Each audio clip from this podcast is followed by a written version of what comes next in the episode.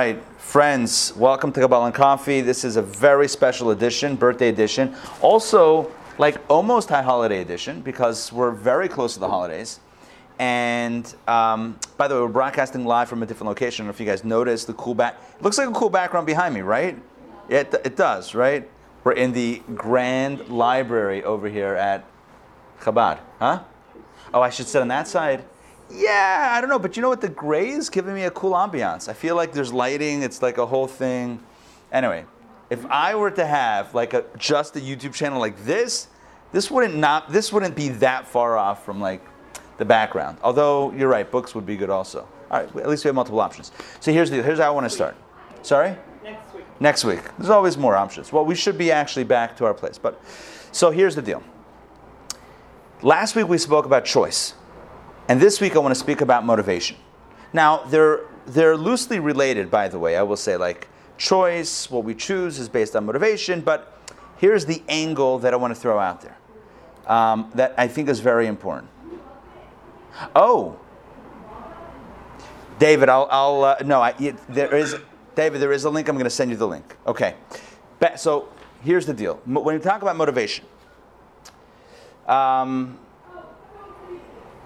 there are different factors that motivate a person. And this, I don't mean to do a comprehensive look at motivation, what motivates us, but roughly speaking, there are two ways to be motivated. One is by core truth, and the other is by consequence. So, let's give a random example. Not so random, but you'll see what I mean. So, what is. Oh, that, yeah, that might be. So, what. Um, here's, an exa- here's a negative example, but it's an example nonetheless. So, somebody does something wrong. Somebody in a, let's say, in a prominent uh, position of leadership, power, you know, whatever, influence, does something wrong. We call this in America, in English, in American English, a scandal. Yeah, there's a scandal that, that breaks. And the next thing you know, there's, uh, there's an apology. Yeah? So the question is, what's the apology? What, what motivates the apology? Is it the fact that I did something wrong and I feel bad about doing something wrong? Or is it motivated by I got caught and the hammer's coming down and I don't like the consequences and therefore I'm sorry primarily because it hurts me now? Are you with me in the difference? Right? One is I'm sorry for what I've actually done, and the other one is I'm sorry because now I feel some pain and pressure. So I want to give you a, tell you a story, a story that everybody knows. It's a biblical story, story of Joseph. As you know, if you've been in my classes before, Joseph is, I mean, with all apologies to everybody else in the Torah, Joseph is my favorite biblical um, personality. I think that Joseph is relatable, down to earth. I'm kidding. That sounds like a dating profile here, but no. Joseph is like super real. It's like Abraham. Can I relate to Abraham? I mean, have I founded a movement that has you know billions of adherents today? Probably not. But I mean, a guy who goes from riches to rags to riches. You know, I don't mean necessarily financially, but I mean like someone who's who you know has everything and then loses it all and then still is able to maintain their faith amidst struggle and challenge. To me, that's number one, inspiring, but also a very practical role model in the fact that we're all we all struggle like Joseph did. But anyway, getting back to the story of Joseph. So this is I want to share with you an idea that comes from that story. Um, the brothers, as we know, ten brothers, they sold Joseph as a slave, and Joseph ends up being sold to various the Ishmaelites uh, and others, and, and, and the Midrash says that he changed hands, so to speak, several times. Uh, ultimately, we know the end of the story is he ends up in Egypt, and he ends up working for a dude named a guy named Potiphar. Okay, and he's working for Potiphar, and Potiphar realizes this guy is not just another slave; he's got he's got potential. This guy is like Joseph is, you know, he's he's another type of guy. Great. So he gives him a position of prominence and, and, and et cetera. And, and we know the story, right? The whole story plays out with um, Joseph rising within his position to the top and then being framed for a crime by Potiphar's wife who wants him, seduces him, and, and framed for a crime he didn't commit. He ends up in jail, and then he, in jail, he's the dream interpreter and all that stuff, and a, and a, and a sensitive and holy guy. And ultimately, he becomes ultimately he becomes the viceroy of Egypt. And as, as the viceroy of Egypt, the Torah tells us a famine breaks out, and now Jacob sends his sons, those very same brothers of Joseph. They send, he sends them down. Jacob, the father, sends these brothers down to buy food. And Joseph, the Torah says, Joseph recognized his brothers. Vehem lo hikiruhu. But they did not recognize him. So Joseph sees mitamal, which is Yiddish for out of nowhere, out of the blue. He sees his brothers coming into the land, and they're there to buy food. And he realizes they look at him, he looks at them, he sees, he knows who they are. They have no clue who he is. He is much older. They sold him when he was 17 years old. According to the commentaries, he didn't yet have a beard.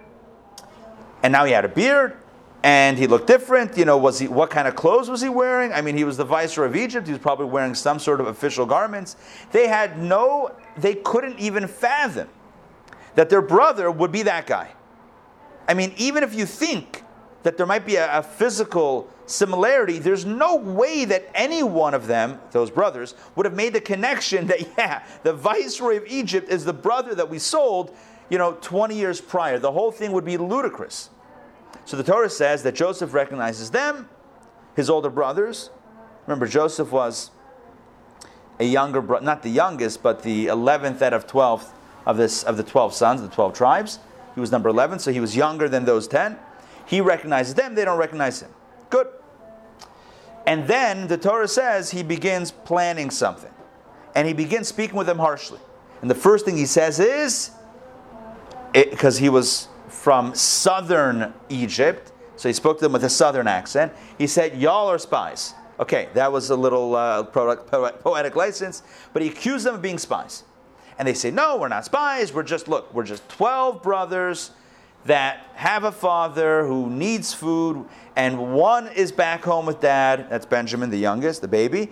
And uh, it wasn't a baby, but, you know, always the baby. And then um, one of them, we don't know where he is, and that was Joseph, ironically enough. That was the guy right there. And, well, no, we're not spies. We're just here innocently buying food. And just says, no, you're spies. Prove it to me. You have to go back and bring your other brother, Benjamin. And they, we can't. A whole rigmarole. And then there's so much drama because then they say, okay, we'll go back and, and uh, to bring Benjamin. And he gives them food, but he holds Shimon, one of the brothers, like he holds him captive in the meantime until they come back with the other brother, with the, with the 11th brother. Drama ensues, and he frames them for crimes they didn't commit. The whole thing puts them through the ringer. Now, we've discussed many times in many different classes what his intention was. It wasn't retribution, it wasn't payback. It was to evoke within them, I'm cutting to the chase, the idea of teshuva, by the way. Tshuva, as, which is apropos for this time of year. What is tshuva? Tshuva means, tshuva means um, that you are a different person than you were the last time you did the thing that you did wrong. Right? Tshuva is Traditionally, we translate tshuva as repentance. I don't know what that means, repentance. I'll tell you what it means in Hebrew. Tshuva means return or it means change. It means getting to a different place where you were before. So you were before in a place where you did something wrong, you messed up, etc. Tshuva means you can be put in the same situation, but this time you're going to make a different choice. That's a powerful definition of tshuva, which comes from Maimonides based on classic understanding in Judaism. Tshuva means same opportunity, same scenario, same temptation, but a different choice and therefore a different outcome. That's how you know that you're changed, that you're different. Different. In other words, a person can say, I feel different. Well, how do you know you're different? The only the proof is in the pudding. If the same scenario would arise and you make a different choice, now you know you've done shuvah. Now you know you're a different person. Good. So Joseph, I'm just cutting to the chase of the whole story. Joseph wanted to put his brothers into a situation similar to when they sold him to favor Benjamin, so Benjamin should come down to Egypt. He should shower as the viceroy of Egypt. He should give Benjamin a lot of attention and preference and favoritism, kind of like the multicolored coat of Joseph, right? And then put them in a situation where they could easily sell out their brother Benjamin. They could get jealous of the younger sibling and just let him languish because he was accused of stealing the goblet of Joseph. Anyway, he, they could sell him out, and if they make a different choice, then he knows that they did shuvah. And ultimately they did. They stood up for their brother. And that's when he revealed himself and said, Ani Yosef, I am Joseph. And that's the end of the story because he realized they, they had changed. Over these last 20 years, they had changed on some level. But I want to highlight a dialogue that happens amongst the, the brothers. Not with Joseph, but amongst the brothers. They were speaking in Hebrew. They had no idea that the viceroy would understand them. But of course he did, because he was Joseph and he knew Hebrew. But they were speaking, you know, when somebody doesn't want you to understand what they're saying, they use a different language, right? Ever happen? right? That happens. Oh, Sandrine. No, but you don't. It's not like you're you're keeping secrets from us. Um, In my case, it's usually Yiddish. Yiddish, yeah. when I was a kid, that's what it was. It was Yiddish, you know. And then and then I was asked, like by my grandparents, like, "Do you want to learn Yiddish?" I'm like, "Yiddish, Yiddish, Yiddish." I eventually learned Yiddish, but but the hard way, not the easy way. I mean, anyway, not conversational either. More of like the the academic uh, Torah Yiddish. So they, they begin speaking amongst themselves in the midst of this drama with Egypt and, and Joseph, the viceroy, and put, he's like really putting the squeeze on them on many different levels. And they're like, they're, they're breaking. And the brothers say to themselves, you know why we're getting all these sorrows, all, these, all, the, all this hardship? It's because of what we did 20 years ago to our brother. It's because what we did to Joseph that we didn't. Um, that we sold him as a slave and we weren't compassionate. That's why all of these hardships are coming upon us. And listen to this. In middle of that conversation, Reuben, the oldest of the 12 sons, the Bachar, the firstborn, Reuben says, I didn't I tell you not to sell him? I told you not to sell him. Okay, so he sounds like the guy, the I told you so guy. There's always a guy, right? Something goes wrong, and then one guy says, I told you so, and you're like, First of all, no, you didn't. Second of all, that's annoying. No, but he actually did. But there's always the I told you so guy. This is like in camp. Um, my kids have pointed out to me that in camp, at least in the camps that they go to, there's um, you know color war. Yes, color war is prevalent. Okay. Then there's the color war, color war breakout, right? What's the color war breakout? The color war breakout is, you know, um, how you announce color war in a very exotic way. Yes? Are we familiar with color war breakouts? Conceptually? Sort of? No? Okay. Maybe not everybody. Not everybody. Color. What color? Whatever. Or a grand trip breakout. Like the counselors, they don't tell the kids what's coming up. They don't have the calendar. They don't have the schedule. So, you know, they gather everybody into the shul, into the synagogue, and they say to the kids, okay, somebody was caught, you know, leaving the bunk last night, and we're going to kick them out. Whoa, sorry, whoa, it gets so negative so fast. But anyway, they do something to like, you know, really get the kids on edge, usually. Maybe I shouldn't reveal Chabad camp secrets, but nonetheless, I've already crossed that bridge. Anywho, and then they're like, no, color war, and everyone comes out and they sing and blah, blah, blah. Okay. Then there's always the kids, the campers, who said, I knew it the whole time. Like, oh, you think you got oh, you think you got me surprised? I knew it the whole time. What, you think oh, really I didn't fall for it. I knew it the whole time. So Reuben sounds like the guy who I knew it the whole time. Reuben's like, ah, now now there's problems. I knew it the whole time. I knew it was wrong the whole time. Okay. So Reuben sounds a bit, I mean, I, I hate to say this word, but he sounds a little bit like a nudnik. Right? You know the difference between a shlemiel, shlemazel, and a nudnik? Okay. I've said this many times, I'll say it again. The shlemiel is the guy, is the clumsy guy who carries the soup and spills it. The shlemazel is the guy, and he always spills the soup. The shlemazel is the guy who the soup always spills on, the unlucky fellow who the soup gets spilled on. And the nudnik is the guy who says, what kind of soup was it? Like what? The nudnik is like, okay, it's like, who needs to know the kind of soup? So Reuben sounds like the nudnik. He's like, I told you so. I knew it the whole time. So the commentators explain something beautiful that's really apropos to today's conversation about motivation. So, what motivates us? And what makes us feel bad about something? The brothers felt bad about selling Mechir Yosef, selling Joseph. Why? Because they were running into problems. 20 years later, they were running into problems and they attributed it to a bad decision. More than a bad decision, a bad deed that they did 20 years prior. They said, ah, because of that, that's why these sorrows, that's why these problems are coming to us now. That's a problem. Oh, I wish we hadn't done it because then, then we, this, these problems wouldn't have, wouldn't have befallen us. In other words, what makes it wrong then? Because it's hurting me now. And Reuben says, I told you then it was wrong. And he did tell them it was wrong. He said, I told you then it was wrong. In other words, irrespective, this is the, this is, this is the idea. Irrespective of what's happening to you, it was wrong then, it's wrong now. The wrong is not because you got caught, you're getting punished, there are consequences of your, from your actions. That's not why it's wrong. That's just what you feel. But why is it wrong? Because it's wrong. So let's talk about relationships. In a relationship, when you do something that hurts the other person, right? You say something not nice, not kind, or you um, you're not paying attention, or whatever. You're just whatever it is, right? Some you do something in a relationship that is not nice. So what's the problem? Is the problem that there are going to be consequences? Is the problem that, you know, ooh, the other party in the relationship is then not going to be happy at you and, and da-da. Yes, that could happen, but that's not what makes it wrong. What makes it wrong is the action in and of itself. The lack of attention, the lack of respect, the lack of, you know, showing the love, whatever it is. In other words, it something is wrong. If something is wrong, it's wrong in and of itself. It's wrong as it is, not because it spawns a series of consequences that therefore that, that then affect us, and then we're like, oh, I, I don't like how that feels. Whoops. I hope that makes sense. Does it make sense? So there's what's so in in um, in mystical language. I'm going to tell you some mystical terminology. There's yira tata and yira ilah. I'm giving you some phraseology. Yira tata and yira ilah. Yira typically is translated as fear, yira, fear. But you know, with these class, if you've been in my class before, you know I don't like the, the word fear as a translation of yira. It's more of like awe or respect or whatever it is. But yira tata means tata is in, in Aramaic is lower, lower fear, lower level fear, and then yira ilah is higher level fear. So what's the difference? So yira, yira tata, the lower level fear is that you're afraid of consequences.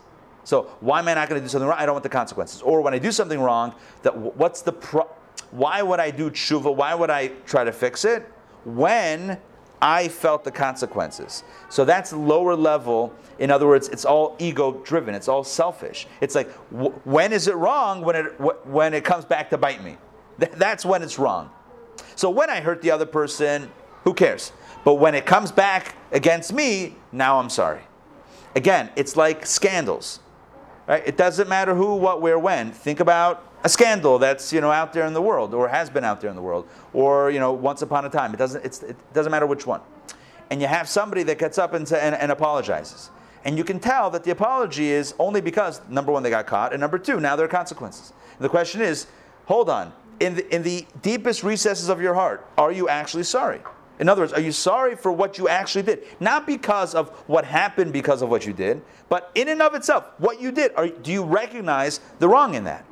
And you can tell when somebody, whether it's public figure or private figure, and the truth is, you know, the question is, do public figures owe, owe me an apology? I don't know. I mean, that might be itself a, a, a construct of, of just theatrics and everything in society, which is another conversation. But in personal relationships, you and I can tell immediately when somebody is genuinely remorseful, somebody really owns up to the wrong that they did, versus when somebody just feels bad that they got busted, right? It's like, oh, I'm so sorry. Are we okay? Like, it's like, I'm sorry that I got caught. I'm sorry that, you know, you're now upset at me. Not, I'm sorry for what I've done. There's a difference. There, it, it comes from a different place. One is still selfish. It's almost like that type of apology is still the same problem that there was in, in, in, the beginning. What was the problem in the beginning? I said something not nice to somebody else because I wasn't thinking about them. I was thinking about how I felt. So how do I fix it? Yeah? I, or when do I fix it? I fix it when I feel like I'm suffering because of it. Great, it's still about me. It was about me in the beginning, it's still about me. So when am I thinking about them? I'm not. So making amends really means that I recognize and I value the other person and I think about them. Or in a relationship with God, it's I'm thinking about God and not myself. So I'm saying this because when we talk about motivation, very often what motivates us are the consequences of the actions and not the action itself.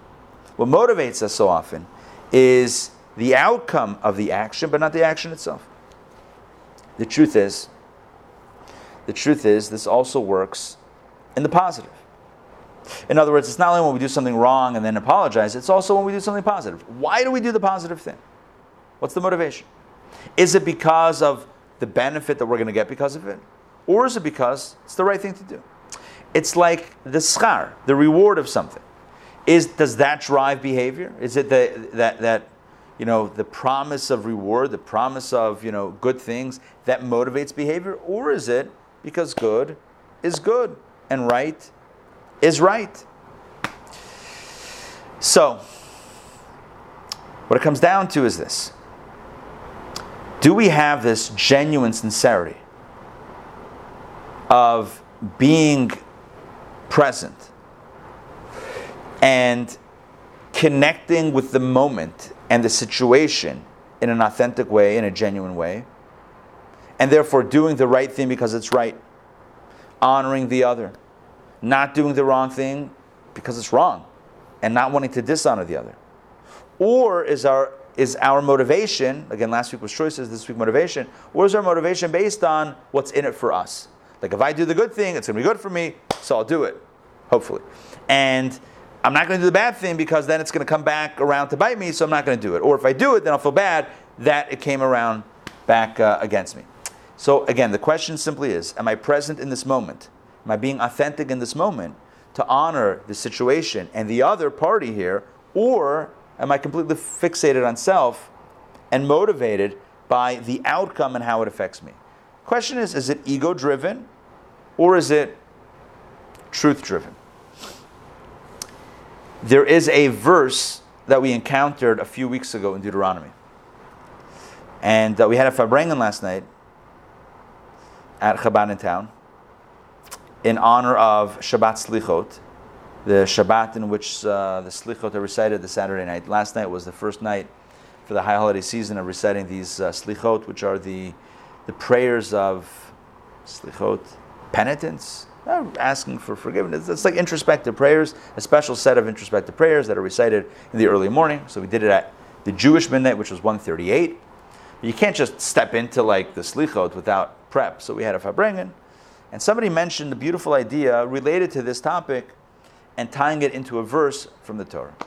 Moses says to the Jewish people, Ma Hashem Elokecha Shom What does God, what does the Lord your God ask from you? He tells the Jewish people, what does God ask from you already? Only ki'im li'iras Hashem only to fear the Lord your God. And the Talmud says, what do you mean? How is Moses minimizing this? He says, what does God ask of you already? Only to fear him. What is fearing a small thing? And the Talmud says, yeah, because to Moses it's a small thing, it's not, not a big deal. Okay, fine. But the Maggid of Mezrich, who, just to give you a sense of the Hasidic uh, history. So the Baal Shem Tov was the founder of the Hasidic movement. His student, he had many students, but his primary student was the Maggid of Mezrich, who took over the mantle of leadership of the Chassidic movement. The Maggid had multiple disciples, one of them, which was the Alter Rebbe, the founder of Chabad, and other Chassidic movements spawned really from the students of the Maggid, and each one started their own thing, Chabad is one. Okay. Um, but the Maggid of Mezrich has a beautiful idea, and he says, he asked the following question. Moses tells the people, What does the Lord your God want from you already? All he wants you is to fear the Lord your God. He asks, why does it say the Lord your God twice? Hashem Elokecha, twice. It says, what does the Lord your God ask of you? Only to fear the Lord your God. It should have said, only to fear him. What does God ask of you? Only to fear him. Could have used the pronoun. Why does it say, fear the Lord your God?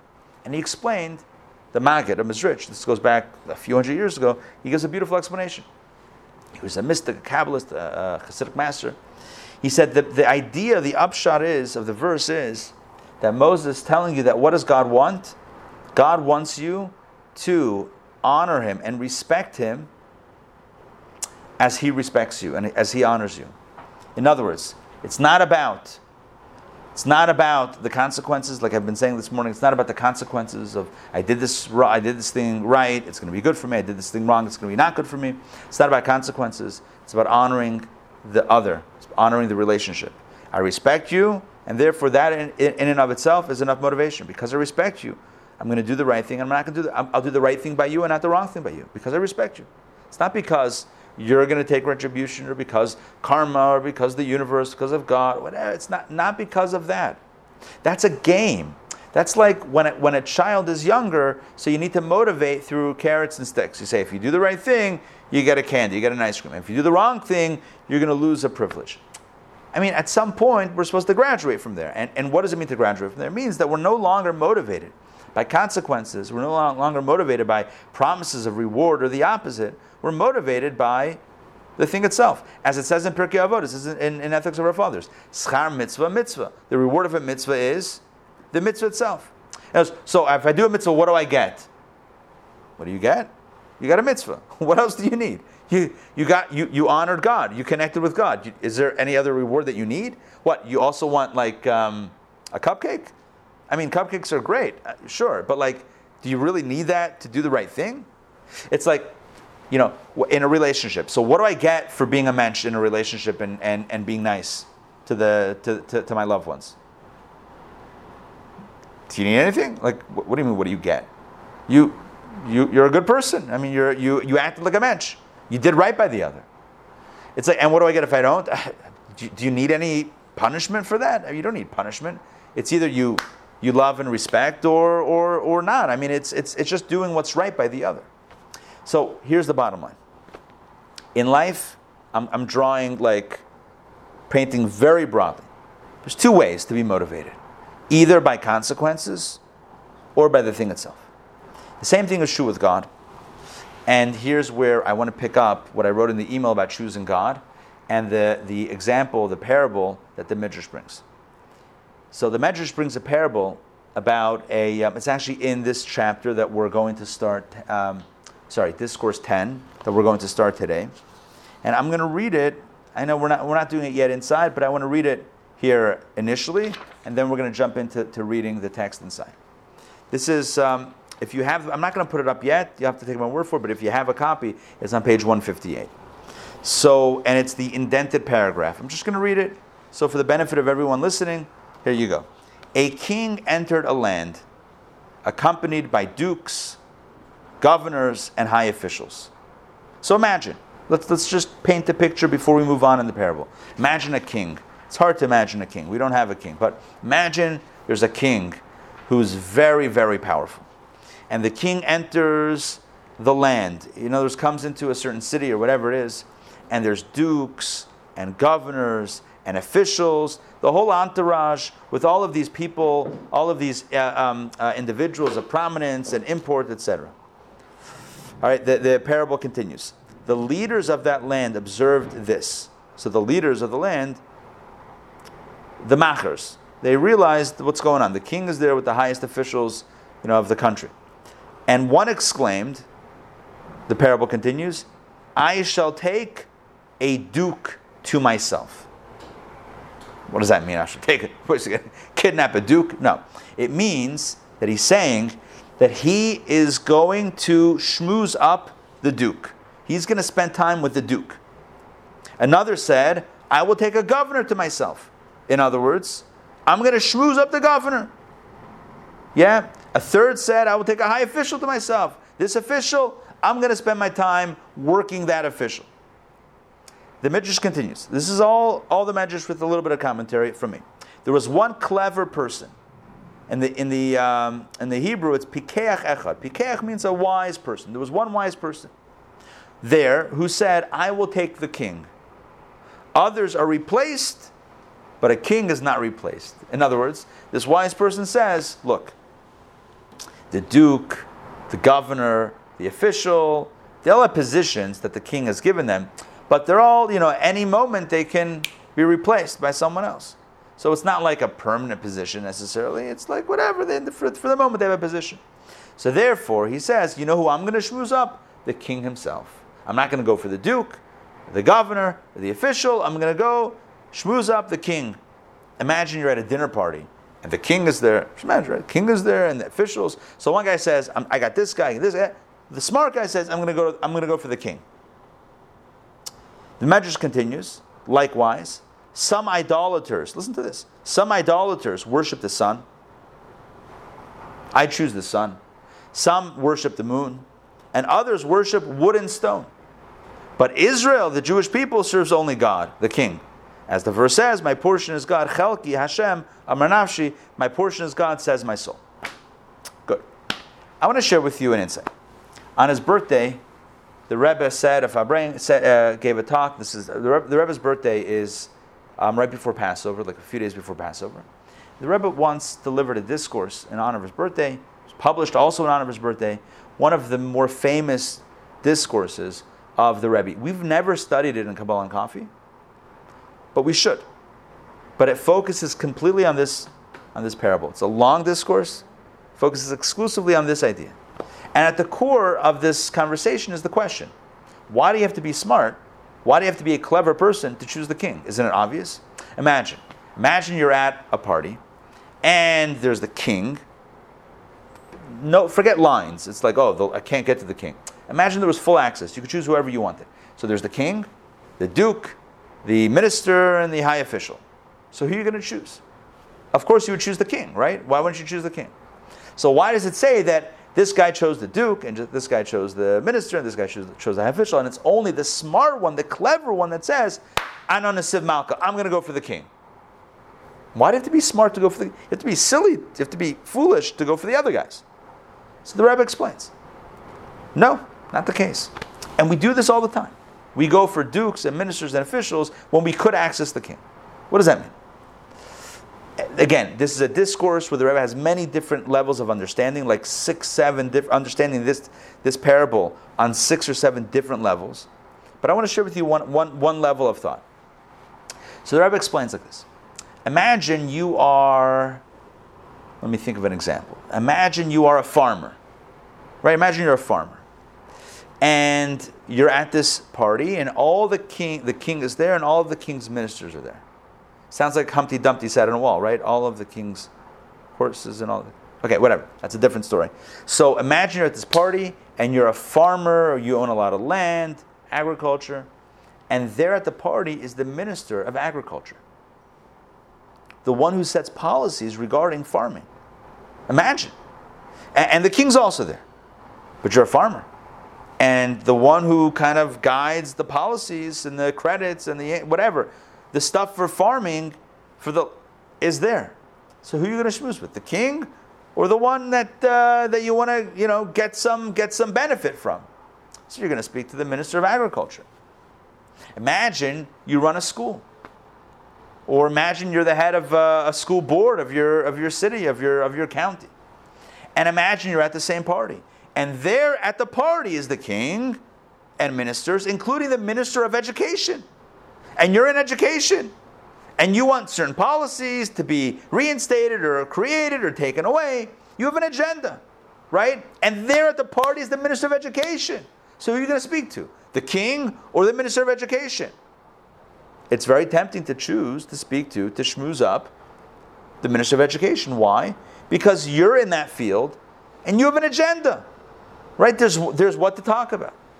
Imagine you are a business person and you own a lot of stuff or whatever, you're moving and shaking and, and you know, uh, wheeling and dealing with, with business. And there's a Minister of Finance there at the party. So who are you going to schmooze with? The king of the minister? The Minister of Finance, because he can help. He can help with what you need. Possibly. And so, as the Rebbe explains, it's not so silly to choose the duke, the minister, the high official. Why? Because everyone's got an agenda. So, based on their agenda, they're like the king. Okay, well, the king is like top of the ladder, but on a practical level, I'll get more benefit if I speak to the head of agriculture, the head of education, the head of finance, or the econ. I'll have I'll have more it's, it's worth my time more to speak with these guys than go to the king. What am I going to speak with the king about? The king is like too high almost. So I'm going to speak to the people that can help me. Too busy or too high. So the Rebbe says that's why you need someone who's smart, clever, to say, I choose the king. Why? Because the one who says, I'm, I don't care about this minister, that duke, that high official, I just want I have an opportunity to, to connect with the king one on one, I'm going to take that opportunity. Why is that? Why is why do you need someone smart? What it means, it's not just smart. It's not like the you know the uh, book smart. It's someone who gets it. And what does he get? This person gets that when you have an opportunity to connect with the king, you connect with the king, right? It's like, yeah, sure, you can get a benefit here, a benefit there, a benefit there. But about but if you respect the king, if you dare I say love the king, then you go for the king. And this really expresses the whole point that I've been trying to say this morning so far. And that is there's two ways to two motivators in life. Two general categories of motivation. One is we're motivated motivated by what's in it for me. What's the benefit to me? And that's what motivates the one who chooses the duke and the one who chooses the minister, the one who chooses the high official, as Rebbe explains. The guy, everyone who chooses anyone other than the king is motivated by self-interest. Oh, I'm a farmer. This, if I speak to the minister of agriculture, maybe I can get a tax break, a benefit, some land, some, you know, I can get an angle, I can work something, I can work a deal with this, with this guy. Let me speak with that guy. Self, self-interest driven. The guy who is, and the person who's in education says, I'm going to speak to the minister of education. Why? again, for their own benefit. And the, the, the, business person, Minister of Finance, again, for their benefit. So everyone's thinking about what's in it for them. It's the pikeach, it's the wise person who says, it's not about me. The king is here, I'm going to pay homage. I don't know if that's the right word, but I'm, go- I'm going to present myself before the king. And that's it. Not about an agenda. It's not about, oh, the king, oh, you think these guys are powerful, the king's more powerful. It's not driven by self interest at all. It's driven by truth. It's driven by authenticity. That's the whole thing I'm trying to say this morning so far. It's all about truth and authenticity. If something is right, it's right. If something is true, it's true. It's not because of how it benefits me or what I get out of it. It's like if we looked at everything, uh, hopefully we don't, but we're human beings, so maybe, maybe we do a little bit. But if we looked at things only from a self serving perspective, that would be very sad. Right? I only love you because of what I get from it. I only will give to you based on what I get from you. I mean, that's a very, it's a very superficial way to look at things. A transactional relationship. It's not an essential relationship. It's transactional. It's, I do this for you, you do this for me. I mean, achenve, which is Yiddish for oive, which is also Yiddish, right? If that's our, if that's how our relationships are, our relationships are deeper relationships. Yeah, you can have a transactional relationship in business, right? You buy and sell. I give this, I do this service for you, you do that for me. That's fine. But in our deeper relationships, certainly with our relationship with God, it should not be transactional. It's like, well, God, um, don't you know that I did this mitzvah for you, that mitzvah, the other mitzvah for you, so that now you owe me these blessings? Look, God will give us blessings anyway, but we should be in it not for ourselves, not for what we get out of it, but in it because it's true. And because what else are we going to do other than pursue truth? If it's true and it's, it's real and it's authentic, that's where we want to be. We, we don't want to be involved in things that are superficial, rather real. So, what's the point? We could be motivated out of fear of consequences. It's like, oh, I don't want to get, I don't want to get zapped. I don't want to get smote. God forbid. We could be motivated by reward. Ooh, if I speak with the Duke, if I worship the Sun, right? Ooh, it's going to be really good for me. Or we can be motivated by truth, right?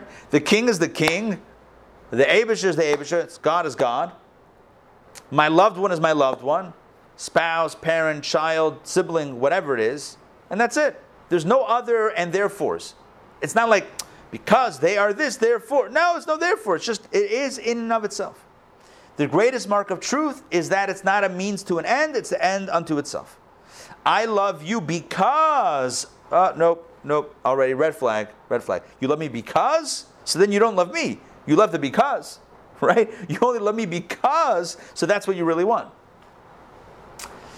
So the goal here today is number one to understand this, the distinction, but also to recognize the need, and we have this is a need, to move beyond the superficial calculus, calculation of what's in it for me, and to get to a deeper place a deeper space within God and within self, sorry, within self, where we're thinking about not benefit, but truth.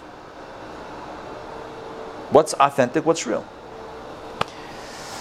How does this relate to what we've been talking about in our classes? So here's how it is. In the last several, over the last several months, uh, definitely a few months, maybe several, depending on how you define several we've been establishing, we've been working through this basic um, um, challenge of life. We've been working through this basic conundrum in life, which is how can we make sense of evil prospering? How do we make sense of the fact that, that, that, that um, there's energy that flows to a negative place? It's not fair, it's not right, it doesn't make sense. Existentially, how does it work? Why would God allow that to happen? There are many ways to answer the question. Free choice, etc. But we, in our, in our conversations, we answered it differently. And what we said was the reason why, or the reason how, or the way that evil can prosper is because evil can lift up to a level where all bets are off. This is what we explained last week and the week before that, or the session before that. Like the last several sessions, we explained this idea that there is a dimension which doesn't get into the nitty gritty of you did this, you did that, good, bad, uh, ugly. It, it's, not, it's not about that. It's pure divine essence, essential light that shines. It's accessible to all. And from there, evil can rise up, we said at the end of the last week's discourse, like an eagle, and get from there. Let me just double check that. I think we read that part. Let me make sure we did. The eagle terminology. Um, does that, that, that sounds familiar, right? Yeah. If you rise like an eagle, the path of the eagles in the heavens. So, so evil can rise up to a place that's undiscerning, that's not getting into it. you deserve it, you don't deserve it. Okay. Fine. So a person can say after last week, and maybe you thought this, maybe you've been thinking this the last few several sessions. One second.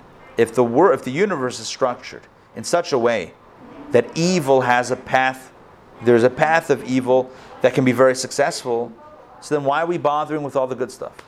So, so then why should I be a loser, right? And and follow the right path, yeah, and do what's and do what you know the best of my ability, what's right, and and then may you know maybe it'll work out, maybe it won't work out. Let me just go the path of God forbid evil, and that's it, and collect because let me rise up to this place where the, the storehouses are open, where everything's accessible, divine energy is, is, is, is, is at the ready, is at the taking. And let me take from there. Why should I bother toeing the line and doing the right thing and putting in all this work?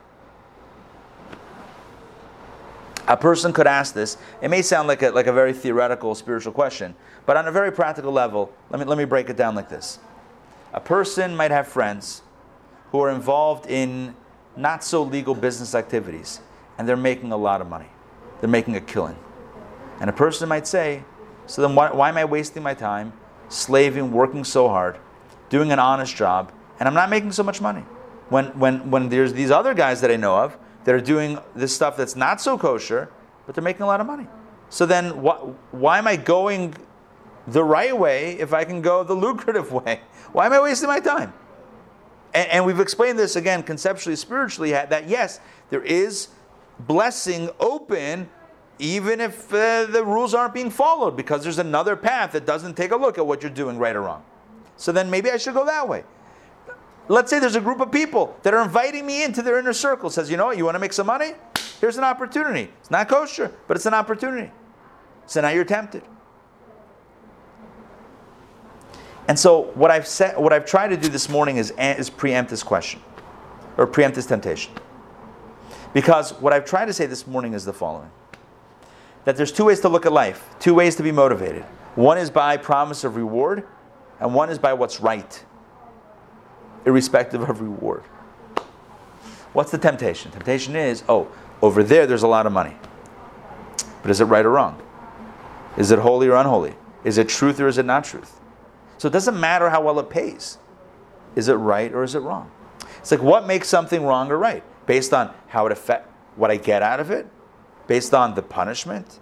Let's say you were promised you could do something that's wrong, and, and I'll let you use your imagination what that could be. It could be anything. Let's say you were promised and you really believe that you could do something wrong. No one's ever going to find out about it. And it's never going to come back to hurt you. In other words, there won't be any consequences. So you get a free pass to do something wrong. Would you take it? That's what today's class. That's what I've been saying this whole morning.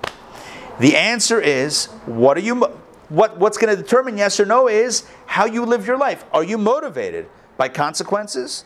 Are you motivated by principles? I didn't use that word, but now I'm just now I'm using that word. I'm throwing it into the conversation. Are you motivated by consequences? If so, then you'll take this pass because you have an opportunity now, no consequences, to get away with it. Sure. If that's your motivation, if your motivation is consequences, that means if it pays off, great. If I get hurt, it's not great. So I'm telling you now, you have an opportunity. You're going to get a lot of money. You're not going to get in trouble. Will you take it? Sure. If you're motivated by principles, however, by what's really right, authentically and truthfully, irrespective of whether it pays a lot or whether I get caught, you know, it hurts a lot. It's, I'm not being motivated by ego, I'm being motivated by truth, as to the best of my understanding of what truth is, then you will not take that opportunity. And that's the bottom, bottom line of this conversation. The bottom line of this conversation is when it's very tempting to go and make that choice. The book is called Overcoming Folly. The reason why it's called Overcoming Folly is it's all about the stories we tell ourselves. And this is one of the stories we tell ourselves. We tell ourselves, if I won't get caught, then it's okay. If I don't get caught, I'm in the clear. Why? Because there won't be any consequences. So that's it. I'll get away with it. And isn't that okay? The answer is no. Well, I mean, if that's what you're driven by, if, the, if, if, the, if it's outcome oriented, sure. But if it's about truth, if it's truth oriented, if our decisions are based on truth, then that's not okay. So, how do we overcome folly? The folly of this is very tempting, and I could be very successful, and I might not get caught, or and I won't get caught. How do we overcome that folly? By telling ourselves that that is a false narrative. That's a narrative that's based on a premise that life is lived in the consequences, as opposed to in the space of the decisions and the choices themselves. What makes something wrong is not because it hurts me later on. What makes something wrong, what makes something wrong is if this thing in this moment is wrong, it's wrong. And what makes something right? Not because it pays off, but because it's right. The fellow who's wise says, Ana nisiv malka. I choose the king. Everyone else chooses this minister, that duke, that high official. Everyone chooses someone else because everyone's thinking about how it benefits them. If I schmooze with this guy, down the line, it's going to pay off for me. The king is sitting here. So the Medrash continued as I read inside. I'm going to paraphrase it now because I don't have it open right now. So too the nations of the world. This one chooses the sun, this one chooses the moon, this one chooses the wood and stone. What does that mean? How did idolatry come up in the first place? How did I, what's the evolution of idolatry? If we take the Torah's account of creation, so God created Adam and Eve, they knew who the creator was. They had a dialogue with the creator. Remember? Right? God said, Don't eat from the tree. They ate, and God said, What happened? There was dialogue. Like they knew who was in charge. And they presumably told their children. So what happened? I'll tell you what happened. As Maimonides says, the evolution of idolatry is that at some point in time, people believed that God is too big to care what goes on, and God put the sun in charge and the moon in charge of certain things, and right, the sun is in charge of this, and the moon is in charge of that, and the stars are in charge of the other. And therefore, if we want stuff, let's appeal to the sun, moon, and stars. And then let's create images that represent the sun and moon and stars out of wood and stone. But God, because people moved away from truth and they moved toward selfish interests, they moved away from what's right and they moved into what feels good right now or what will pay off, not necessarily right now, what will pay off for me. And they thought, if I have a farm and I need things to grow, I need to have a rain god and a sun god and, a, and an earth god, and that's how it's going to work out for me. And what about the Aibishter? What about God Almighty, the Creator? Who needs the Creator? I need my field to grow. And the question is do we do that in our own lives on some level? Right? Do we love people because of what we get from them? Do we turn, do we theoretically believe in God, but otherwise put our real trust and faith in other forces because that, those get the job done? Do we believe that our job is the source of our success and income and therefore self worth? Or do we recognize that there's a greater truth, a deeper truth there? I'm just asking some questions. You know, everyone has a bit of a different experience with all these ideas and questions, but just questions that we can think about in our own lives. as we get ready for Rosh Hashanah. Because Rosh Hashanah is the day in which we choose the king. We say, God, we choose you. Not because of this benefit and that benefit, because you know it's going to work out for us. Whatever happens, happens. It's not, not my business what happens. But I know that truth is truth. Anon is Malka, I choose the king. That's what happens in Rosh Hashanah. We coronate God as king. Hopefully, not from a selfish place. Um, okay. Does this make sense? Yes? Yes? Let me check in with you guys. Make sense? Thumbs up? Okay. Good. Let's do this inside. I, I feel very strongly, in a good way, about this, uh, this discourse, discourse number 10. I also feel very strongly about the, the framing of this. On the heels of talking about the success of evil, we need a reminder why not to get lured after that path? It's like, oh, evil is successful? Evil could be successful? Sign me up. Great. Have a good time and make coin. Okay, sure, but that's if there's no value in what's really right or wrong. That's if it's just about, you know, can I get away with it? Which hopefully we recognize is not the healthiest way to be. Okay, so I'm going to pull up this text um, overcoming folly. Uh, let's do this one. I love it when I open up a PDF and it's right there ready for the re- ready to go. Okay, here we go. So if you have a book, it's on page 156. If you are following along online, it is the page 156 that is on your screen. Discourse number 10. Let's do this. All right, returning to the verse in Deuteronomy.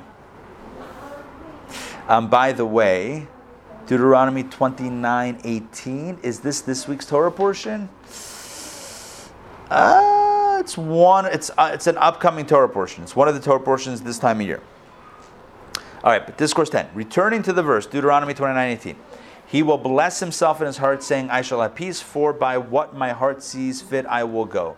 So this is the Torah or Moses expressing a dialogue, an inner dialogue of a person. A person might say to themselves, he will bless his heart, or bless, no, maybe it means something else in, in, in English, but he will bless himself in his heart. He will make himself feel good by saying, I shall have peace. For by what my heart sees fit, I will go. I, I'm going to live a good life because whatever I want, I'm going to do. I'm going to live a good life, peaceful life. Whatever I want, I'm going to do. Whatever my heart sees fit, I will go. So, what does that mean? So, the Rebbe Rashab, the author, the fifth Chabad Rebbe, the author of this mystical text, says the following Third line in The transgressor reassures himself that he shall have peace. The bestowal of life and all that is good. In other words, this guy is saying, I will be okay. What does it mean, I shall have peace? It means peace and money and success and happiness. I, it's going to be good for me. It's going to be good. Indeed, let's back and back inside. Indeed, in a full and rich measure. The person says it's going to be good fully. Why? For by what, what my heart sees fit, I will go. Because he does as he pleases. This is the person's thought. Because he does as he pleases, ignoring Torah, he imagines that he will receive an open handed bestowal from the supernal makif, that's the higher level that is undiscerning, without any reckoning, as do the klipot and sitra achra, or the person says. Now, now is this, the, is this why um, evil proliferates? Because people know about makif?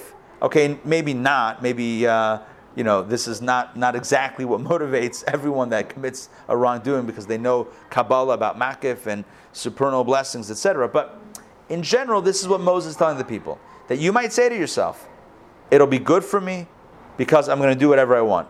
And what that means is that because I'm going to do whatever I want, so I'll receive from the high, I'll raise like myself like an eagle to get from the place where evil draws its influence from, its blessing from, which is the undiscerning makif level, and it's going to be good for me. I won't have to follow the rules. I won't have to, you know, follow the law, and it's going to be successful. So what could go wrong? It's perfect.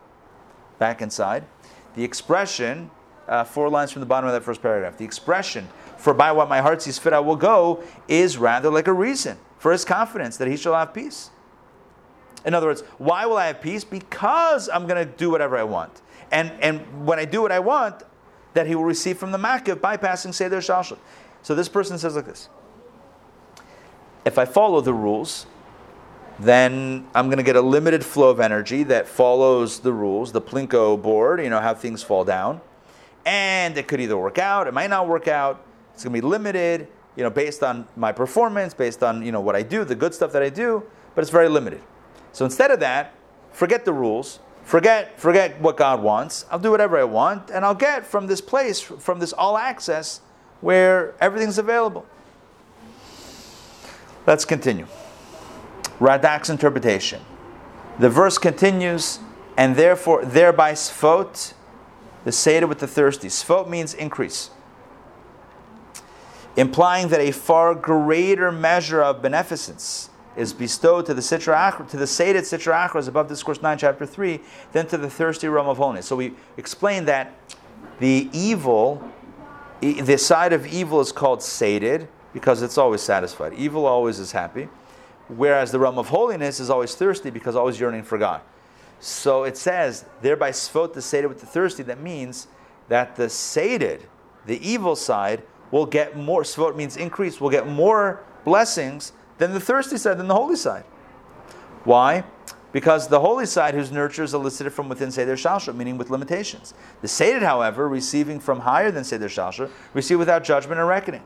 So what, what we have here again, it's not saying anything new. It's just repeating it within the context of verses in Torah. So it's basically showing how this idea in Kabbalah is alluded to, hinted to in in the biblical verses. And Moses says, a person might think to themselves, you, Moses speaks to his people before he's passing away, right? He says, you guys might think that you're going to break the rules and and and say to God, see you later and you're going to access this this kind of you know loophole. It's not really a loophole, but you're going to access the supernal makif and get all the blessings without having to follow the rules. Easy pass. So what's the problem? Well, I already told you the problem. The problem is: is it about what you get, or is it about what's right and wrong? Is it about the payoff, or is it about the moment? And this is how this is how he, unfolds it. So let's get back inside. But regarding this, the next verse reads, God will not, sorry, God shall not will to forgive him. That's how Moses continues or concludes this theoretical scenario. That you might think you can get away with it, etc., but ultimately God shall not will to forgive him. What does that mean? So he explains here in our text only the idolaters can receive from the makif, bypassing Seder Hishtalshelut, but not Israel. In other words, the realm of evil can access the level of Makif, but not Israel. Israel are essentially of inner nature. As it states, for a portion of Havaya is his people. Havaya indicates Seder Hishtalshelut, Yudas Chachma, He is Bina, Vav Ampin, the latter He is Malchut. So I don't want to get bogged down into this Kabbalistic conversation about the Sphiro, because we've talked about it many times, and it's, he's, I, I'm, I'm I hate throwing parentheses in, in a discourse, in a maamar, but nonetheless, I'm going to do that a little bit and say it's a little bit more parenthetical than, than what I want to focus on right now. Point is that Havaya, Yud Kevavke, God's four letter name, Yud, followed by Hey, followed by Vav, followed by Hey, is representative of, of the ten sefirot, of the ten energies within Seder Hishtalshelut. Yud is Chachma, it's the point of wisdom. It's a small point. Hey is ex, ex, uh, a larger letter. It's the expansion, which is Bina, where you um, uh, understand, you, you process the Chachma. Vav is written down, so it's like where you go from ideas to feelings. You bring it down into feelings. And then the Hey is Malchut, the expansion, the action when it, it comes out into the open, into reality. Again, Hey is a full, it's a, it's a broad and wide letter. Okay. Fine. So the so so Havaya Yud God's four-letter name, is representative of Seder Hishtalshelut of the ten of the ten sphere of the ten energies. And it says in the verse in Deuteronomy 32 9, also in these the next few weeks, it says, Kichelek Havaya Amoy. A portion of Havaya is his people. We are a portion of Yud That means that we are part of, we're meant to be in the, in the system, not above the system, so to speak. Havaya, let's continue, and we'll go to one, page 158 in a moment. Havaya invariably connotes, page 158, inwardness. It is also written, God chose you. Deuteronomy 14 2. For God chose Jacob for himself. Choice means selecting between alternatives, selecting and choosing this one deliberately. This gets into choice, which was our conversation last week. So, choice means that you have an alternative, but you make this choice. The Midrash in Bamidbar Rabbah offers a parable. A king selected a portion for himself, but someone stood up and disgraced it. Can this person be expected to live? In other words, imagine the king says, I like this, and someone else says, You like that? That's terrible. All right, dude, you just called the king's choice terrible. You just said the king doesn't have good taste. That's not a smart move um, in front of the king. So Israel, the Midrash continues, is his share, his portion, and his treasure. As it says, for a portion of God is his people, Jacob is his possession. Deuteronomy 13, uh, 32 9. And you shall be my treasure, Exodus 9, 19 5. This is the selection, his choosing of Israel for himself, a concept which, which is possible specifically in matters of inner nature. And so, what he's saying here, I'm going to use my own terminology because sometimes in Kabbalah, the terminology is a little bit cryptic and a little bit coded. So, let me say this in hopefully simple, simple English. This is more complex English. Let me say it in simple English. In simple English, what it means is like this Yes, you could bypass the law, you could bypass divine law, you could bypass the rules, and maybe for a little bit you can kind of access where evil accesses from, from this like open-ended space in Makif, this higher supernal level where you know the light and, and energy are accessible. Sure, you can give that a spin, but ultimately, ultimately, that's not your path. That's not my path. That's not our path. Our path is to follow the rules, to do the right thing. God shows us not to not to break the rules. God shows us to follow the rules. God shows us to be in a relationship. And in a relationship, it's not what you can get away with that matters. It's how attentive you are to the other in the relationship. It's like imagine, you know, a guy proposes to someone. He says, "Will you marry me?" And she says, "Yes." He says, "Great, great. So now we're engaged, and now and then we're going to get married. And so now my role in life is going to be to see what I can get away with. so why'd you get married? What, what, what's going on? You got married to see what you can get away with. It's like what's what's the whole point? You're in a relationship you're supposed to be there for the other, and the other's supposed to be there for you, and that's it. That's that's the relationship. So what's this business of I can get away with it, or or I can I can I can um, bypass the system of the relationship and get what I need somewhere else or some other way. It's like what that's that's the cheshbon, that's the calculation. That's a, that's a that's a warped way of looking at it.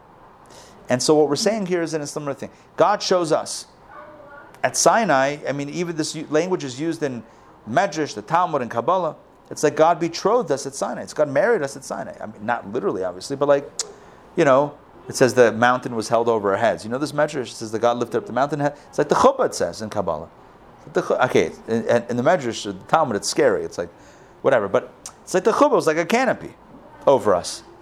And we said yes. God says, "Do you want the Torah?" God proposed. Do you want? Do you want? Do you want me? Do you want my my Torah? You want, you want the ring? Yes. And so now what?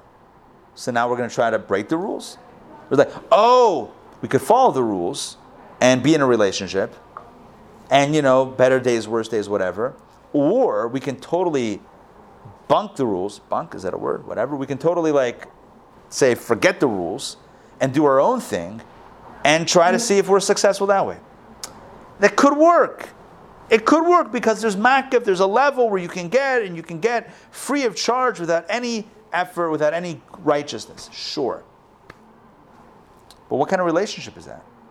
Where's the relationship? God shows you, and as we're about to say, middle of 158, we also chose God.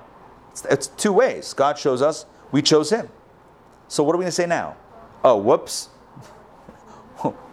we realize we don't want you. We don't want a relationship with you because we got a, another way to get this. It's ridiculous. It's like we're in a relationship, we're in a relationship. So let's just read this inside. Similarly, Israel chose God. Just like God chose us, we chose God. As it is written, My portion is God, said my soul. So God says, You're my portion. And we say to God, You're our portion. Each one says, You're mine, you're mine. In a good way, not in a possessive way. But right? I love you, I love you. And the Medrash, take a look at this. The Medrash on this verse, the Midrash on this verse comments that Rabbi Abahu quoted Rabbi Yochanan. And this is the parable that I said before outside, but now I'm going to read it inside. A king entered a land, accompanied by dukes, governors, and high officials. The leaders of that land observed this. Right? The Macher said, one exclaimed, I shall take a duke to myself. And I explained to you before why. The duke, the duke can help me out. The, the duke can hook me up. Another said, I will take a governor for myself. Oh, the governor is going to hook me up. A third said, I will take a high official to myself. Oh, the high official will hook me up.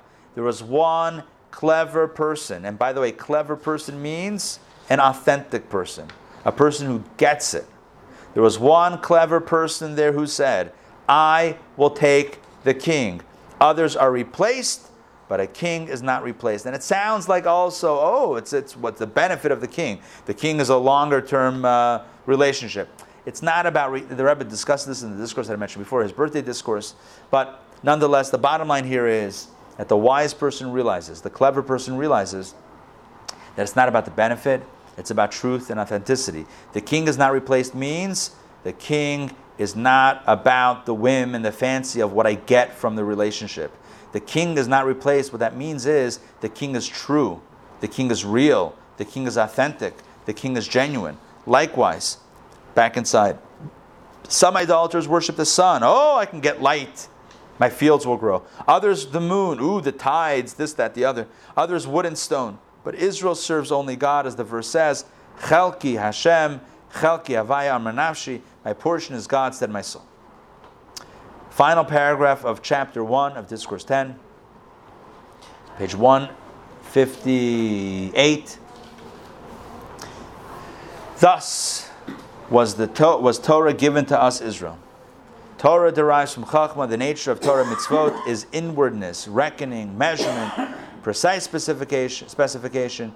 Torah was given to Israel only because they too are of inner nature. What does inner nature mean? It means authenticity and genuineness. Inner nature means that it's real, it's authentic, it's sincere. And this becomes our hallmark. Our hallmark as a people and as individuals we could speak, you know, globally. I mean globally, we could speak like on a larger level, on the, on the macro or the micro. Let's speak on the micro level. You and I ought to strive to be people who are sincere and authentic. And we want a relationship because it's genuine and authentic, not because of what we get out of it. And it, I, I, know I sound like a broken record, and that's fine, because really today, there's one nakuda, there's one point for today's class. And that is, will we realize, or when will we realize, it's a question that we ask ourselves. When will, when will I realize that my relationship with God is not about the benefit? It's not about the perceived what I get out of it, but it's simply because God is real, God is true, this relationship means something, I value this relationship, and therefore I'm in it. That's what it comes down to. And as we get ready for Rosh Hashanah, I think this is the greatest thing that we can realize the greatest thing we can realize. It's not about what I get from the. It's like, oh, I'm going to go to shul on Rosh Hashanah. What do I get from it? Right? Like God, like give me all this stuff. We also ask for stuff, but as the Rebbe explains, explaining Kabbalah and Chassidus, that it's not about the ask. The ask is not a selfish ask on Rosh Hashanah. It's God, I'm in it for you. If you want me to do stuff in this world, in this world, I need resources. It's like imagine you volunteer for a mission let's say um, you're building uh, a habitat for humanity, right? Build houses, yeah? Right, you show up. And they say, Great, you're here? Yes. Why are you here? I'm here to build. Great, build. And you say,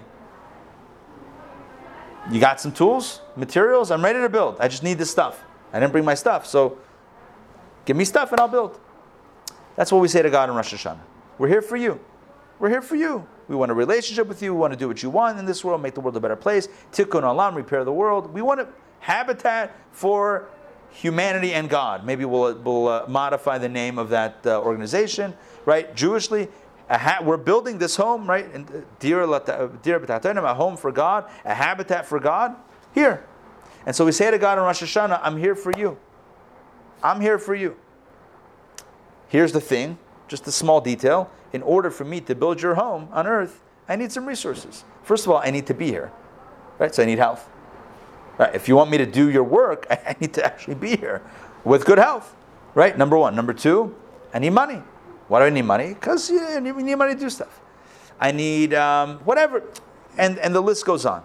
But, but there's two ways to ask. One is, like, I'm in the relationship, not because I love you, not because I care about you, but because I know that this relationship is going to hook me up with this stuff. Transactional. I'll pretend this and you'll give me that.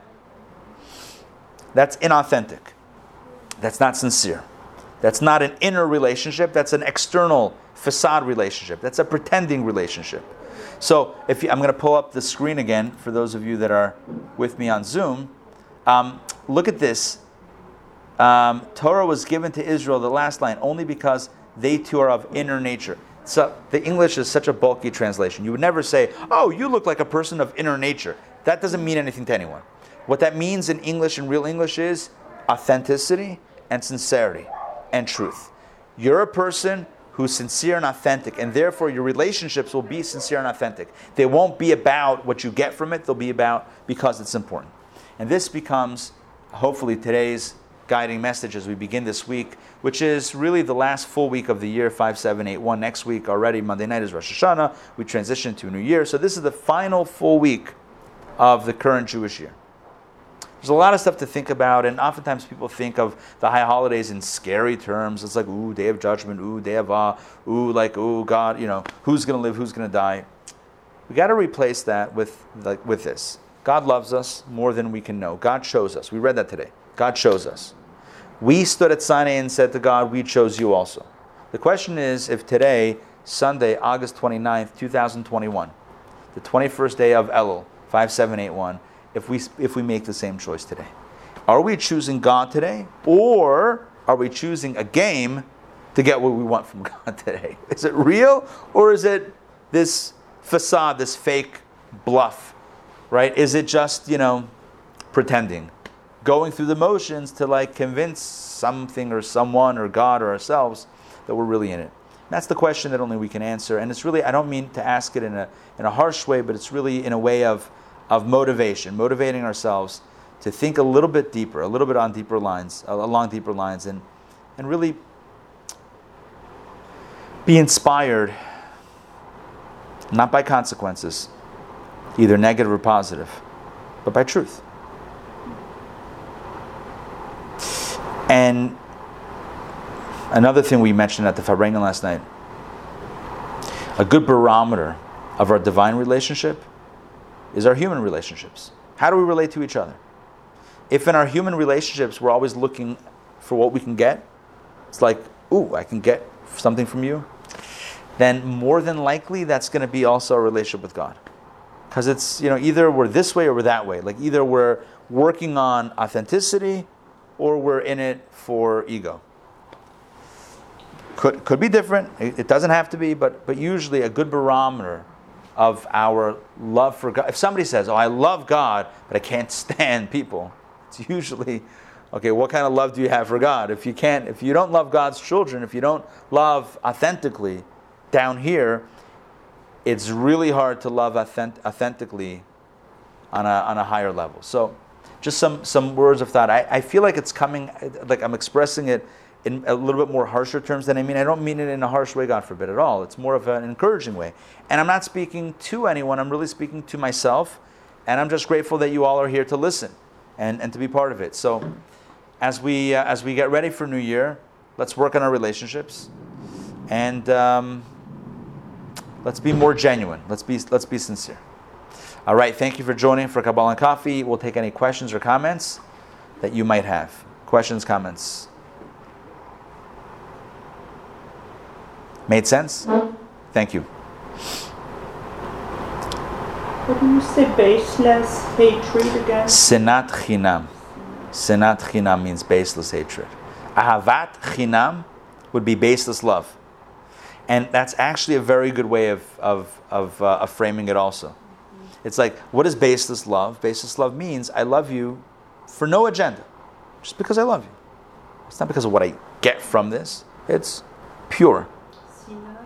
Sinat, sinat, Sinat. Yeah. chinam. Hinam. Chinam. So in Hebrew, chet nun mem, final mem, or in English, uh, ch, no, C H I Chinam. C H I N A M. Chinam. Yeah. All right. Good to see you guys. Um, all right, stay tuned for more fun and excitement this week. We have our course Tuesday night, 60 days. We have some. We have our high holiday boot camp that's launching Wednesday night. Don't miss it. It's canceling the culture of cancel culture. That's happening Wednesday night in honor of Rosh Hashanah. Um, Three part series, boot camp, streaming live online as well as in person. So join us for, um, for the upcoming activities. And of course, next week is High Holidays, so take a look at that. Oh, an announcement. I, I, I mentioned it to a few people in a, in, a, in a limited context. Let me continue to mention it in other contexts as well. We'll be doing the learner service outdoors, please God. Be at the behind Chabad, at the, the back of the building along, by the Beltline, outdoors, very spacious area. So in uh, in keeping with a desire to make sure that everybody's comfortable and healthy, etc. So we're going to be doing it outside, and uh, you know, plenty of space to distance as uh, as everybody wishes. So that's both days of Rosh Hashanah as well as Yom Kippur, from I believe 10 to 11:30. Is that what it is? I think 10 to 11:30 is the official time on that. It's an interactive service. Um, you know, all the stuff that you expect from me, right? Stories, insights, and of course, bad jokes. I mean, we wouldn't have it any other way. all right. Um, it's great to see you all. I want to wish you guys Shana Tova. As we do this time of year, every time we meet and greet each other, we wish each other a happy and healthy new year. It should be indeed a, uh, a, a, beautiful experience. All right. We'll see you all. Shavua Tov. Take care, everybody. Bye, guys. Bye. My friend, take care. Bye, David, Yaakov, Alex, Richard, and Joy. See you guys.